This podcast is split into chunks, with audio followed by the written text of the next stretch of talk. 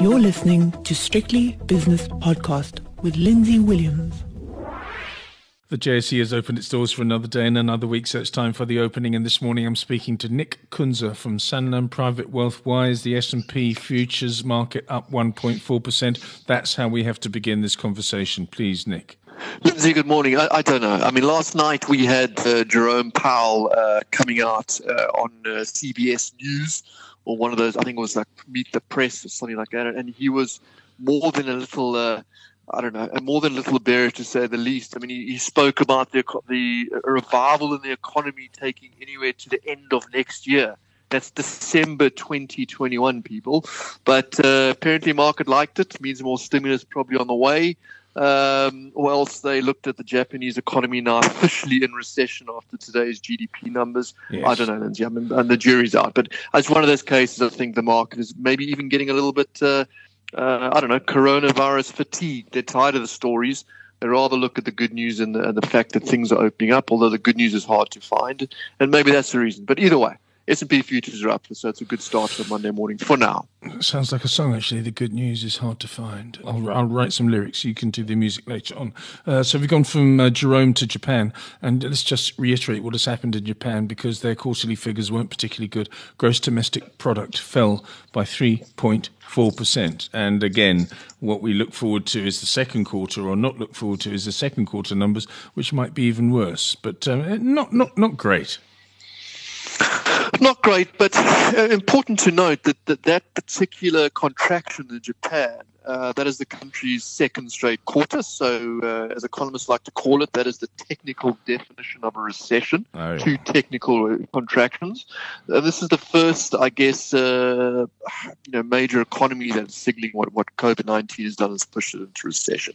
We know the rest are yet to come. Um, but other than that, it, it really is uh, um, yeah, taking it in stride. I mean, risk assets are bid. Um, but uh, the one for me to watch, and I know it's one of your favorites, is the price of gold. Gold continues yeah, exactly. to push to multi-year highs. Look at that thing.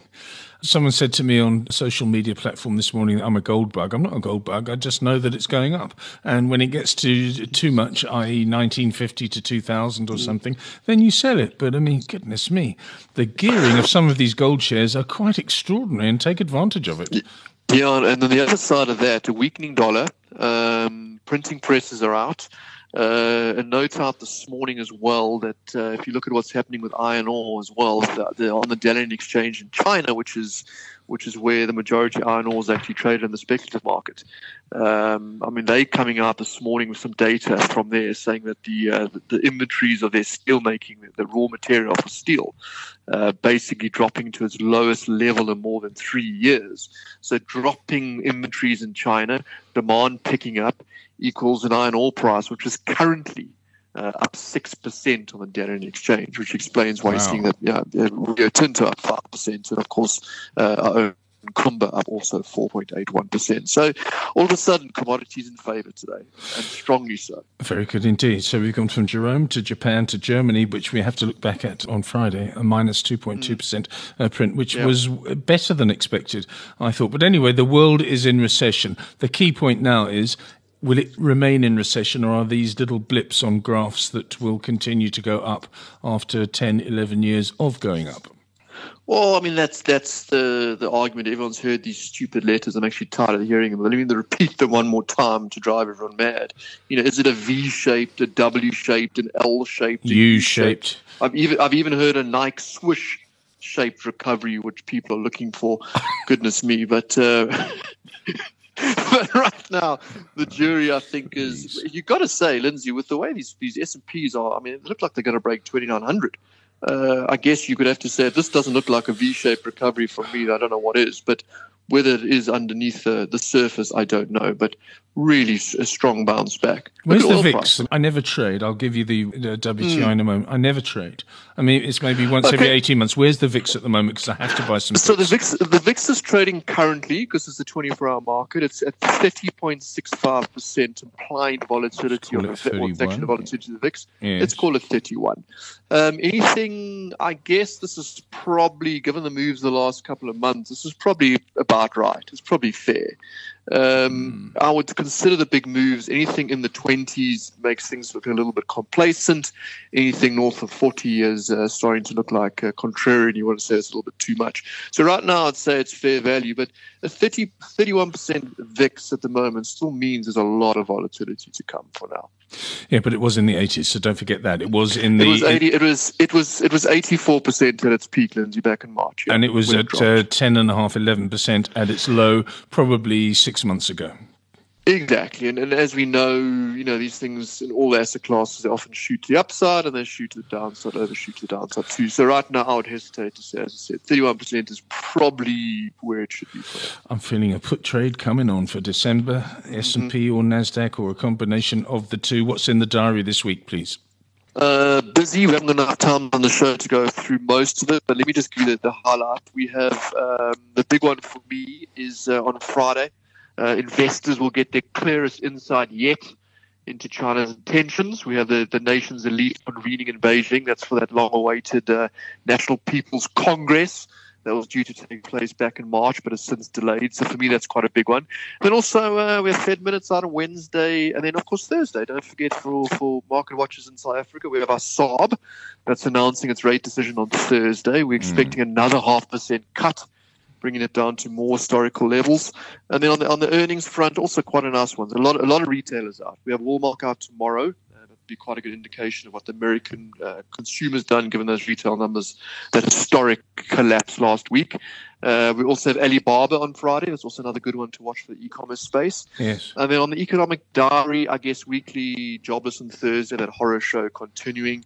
Uh, we have on Wednesday, we have a lot of um, inflation numbers. Uh, also on Thursday, PMI. Let's call it PMI Thursday. We have big PMI numbers out from everywhere that matters uh, UK, France, Germany, US. So actually quite a, quite a chunky weekend yeah, ahead of us.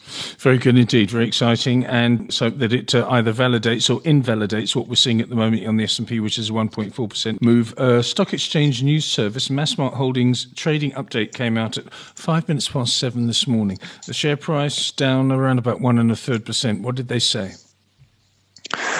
Uh, nothing that we didn't expect. I don't think they were that bad. I think it was 20 odd percent. Um, uh, basically earnings were going to be down by, which which I thought wasn't too bad. I thought, given what what we've seen from the likes of Pick and Pay, and that wasn't wasn't as bad as expected. But yeah, the market's just a little bit soggy, and they didn't give any updates on their on their dividend, which a lot of people were looking for. Yeah, I mean the trend these days is for people to say, "Well, uh, we'll yeah. just get a Koki pen and put it through the dividend payment because we're not going to do it, and we'll just have well, some fun on with that, that." On that on that note, Balwin mm. joining the uh, joining the declaration of no dividend uh, club on the JSE. So they came out this morning with that. Yeah, we'll come to that in a second. I just want to read you the Massmart mm. story. It says as previously reported, Massmart supports the measures the South African government has outlined to contain the spread of the COVID 19 virus. In line with regulations and amendments as published, the following Massmart formats are registered with the Department of Trade and Industry. So they're getting quite um, they're getting quite official about this whole thing, and on it goes. But basically, what it says is that people aren't, aren't buying as much stuff as they used to, and therefore our results won't be as good as they were expected a year ago. But we know that already. Balwin Properties Limited Group results results for the year ended 29th of Feb. Why are they so late? I suppose they're very busy. But as you say, they've uh, suspended their dividend.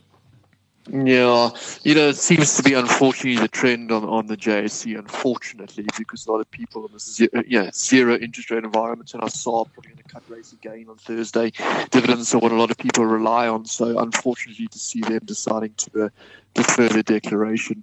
Um, but you know, in, in this upside down world we live in, stocks up 11% on the back of what I think is, you know, a lot of investors would rather see them, you know, basically preserve capital in this environment.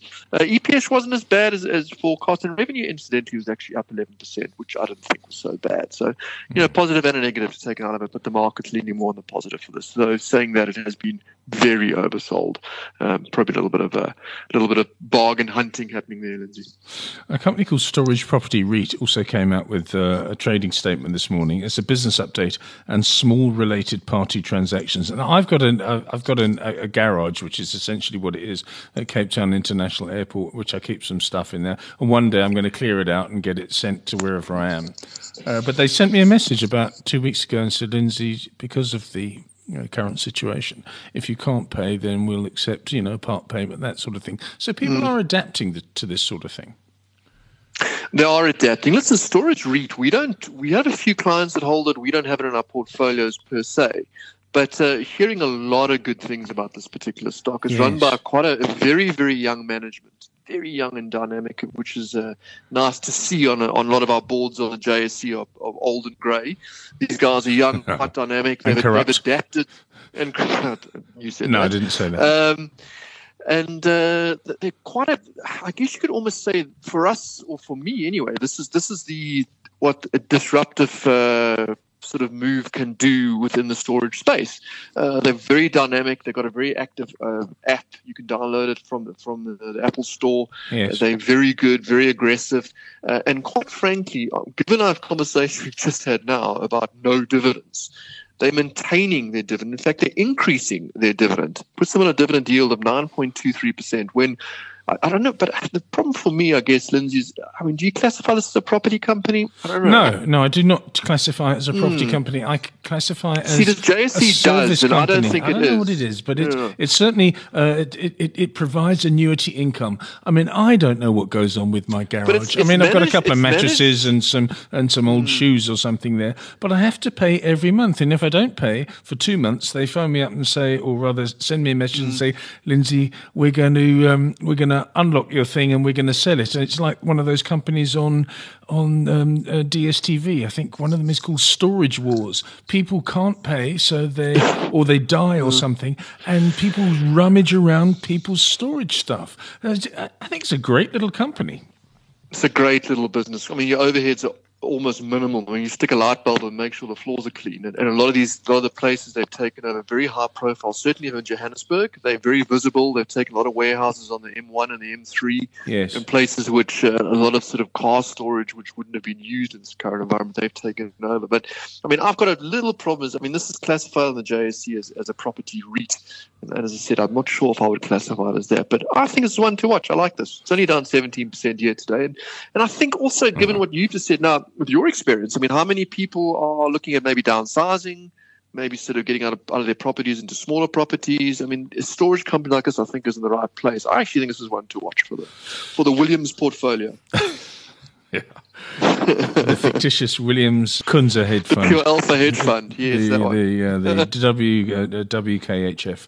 Um, okay, let's have a look now at the top five major movers on the JSE Securities Exchange. And actually, let's go straight to the uh, the spot prices because that could be quite interesting. We've already mentioned the mm. fact that the S&P 500 is on a bit of a tear this morning, up around about 1.4%. But let's have a look at the currencies.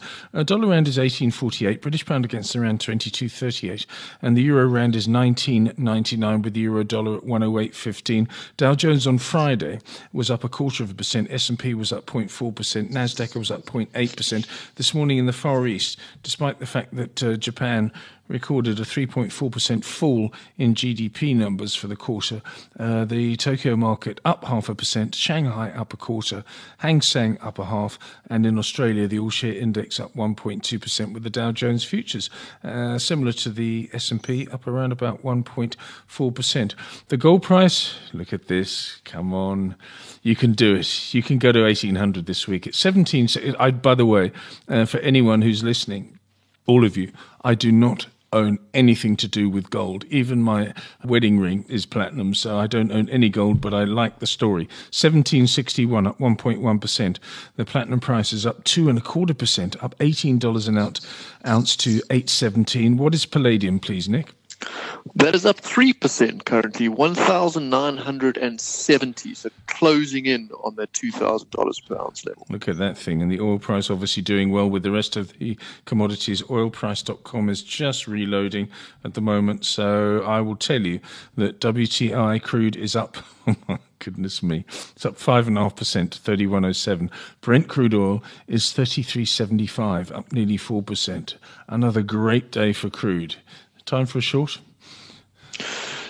Not just yet. Not just yet. So West Texas, as you said, thirty-one, just over thirty-one dollars per barrel. Uh, it's the first time it's been over thirty in two months. Uh, just a heads up: tomorrow is futures closeout for this front month contract for West Texas. Ah, so be ah. careful yes, if you're yes, thinking yes. of taking a position just yet. Uh, apparently, seems to be a little bit better than last month in that uh, the open interest on that front month is actually down to a third of what it was. Not saying it can't go negative again, but right now it seems to be that uh, that was a once-off last last month. So just be careful of that. That's uh, close out tomorrow. But no, I don't think it's ready just yet, Lindsay. Not just yet. And look at the arbitrage between the Brent crude oil and the WTI. Mm. I mean, whether it's December month or even the, the front month, uh, it really has been quite extraordinary the way that the gap has closed between yeah. uh, the American and the European. Hugely massive. And you know, normally, normally on average, it's between three. I'd say on average between six and eight dollars. That's the, historically six and eight dollars is the spread between uh, the onshore West Texas and the offshore Brent, mm. and, and currently now we're sitting at uh, just over sort of three dollars, almost three dollars. That is ridiculously thin. I mean, if you're a if you're a trader right now, and a lot of these sort of world traders with arbitrage, you'd be certainly you'd be uh, shorting West Texas and buying Brent at the moment. I reckon that's the trade of the week. Uh, mm. Let's have a look at the trades of the day so far. Sibanye Stillwater, which is platinum and gold, is up eleven and a third percent. What a move! forty dollars per sorry, forty rand per share. Amazing. Implats up seven and a half percent. Anglo American Platinum up six and three quarters, and then comes uh, the property company, Hammerson, up 5.8, and Northam Platinum up 5.7. But the top four, gold and platinum. On the downside, Altron down 2.5%, Liberty Holdings down one and a quarter, PSG Konsult down 1.1, uh, Multi Choice MC Group down 1.1%, and the JSE Limited down nearly 0.9%. Anything outside of those that you're looking at this morning, please? Yes, I'm actually looking at Intu Properties. We have a couple of uh, clients with exposure to it that we sort of keeping an eye on for them. Um, this particular share almost back as a penny share. It is down 2.91%. It is sitting at exactly 100 bucks. They came out this morning with a with a trading update. Um, wasn't earnings, was a trading update uh, relating to. I'll read you the article. I was just trying to get more detail on it. Doesn't sound too good. Uh, basically, uh, talking about their their agreements they've got with stakeholders for their course of action with basically, in a nutshell, in layman's terms, how they're going to get their rent.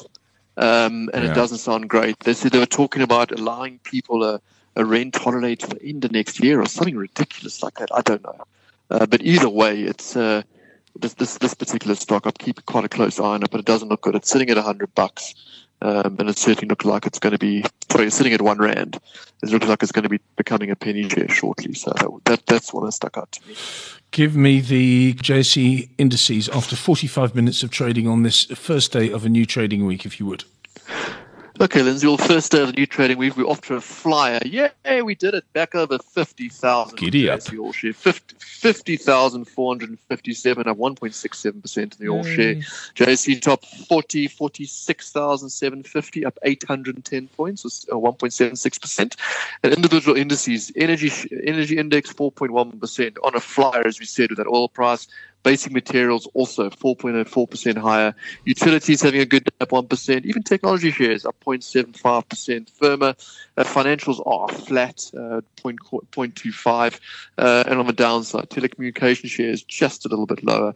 And healthcare shares a little bit of a drag at 0.2. Other than that, a good Monday off to the races. Very good indeed. And long may it continue. Nick Kunze is from Sanlam Private Wealth. That was the opening. Nick will be back with me for the five o'clock shadow. Please join us then. The views and opinions expressed in these podcasts are those of Lindsay Williams and various contributors and do not reflect the policy, position, or opinion of any other agency, organization, employer, or company associated with strictlybusinesspodcast.com. Assumptions made on the analyses are not reflective of the position of any other entity other than the speaker or the author. And since we are critically thinking human beings, these views are always subject to change, revision, and rethinking at any time. Please do not hold us to them in perpetuity.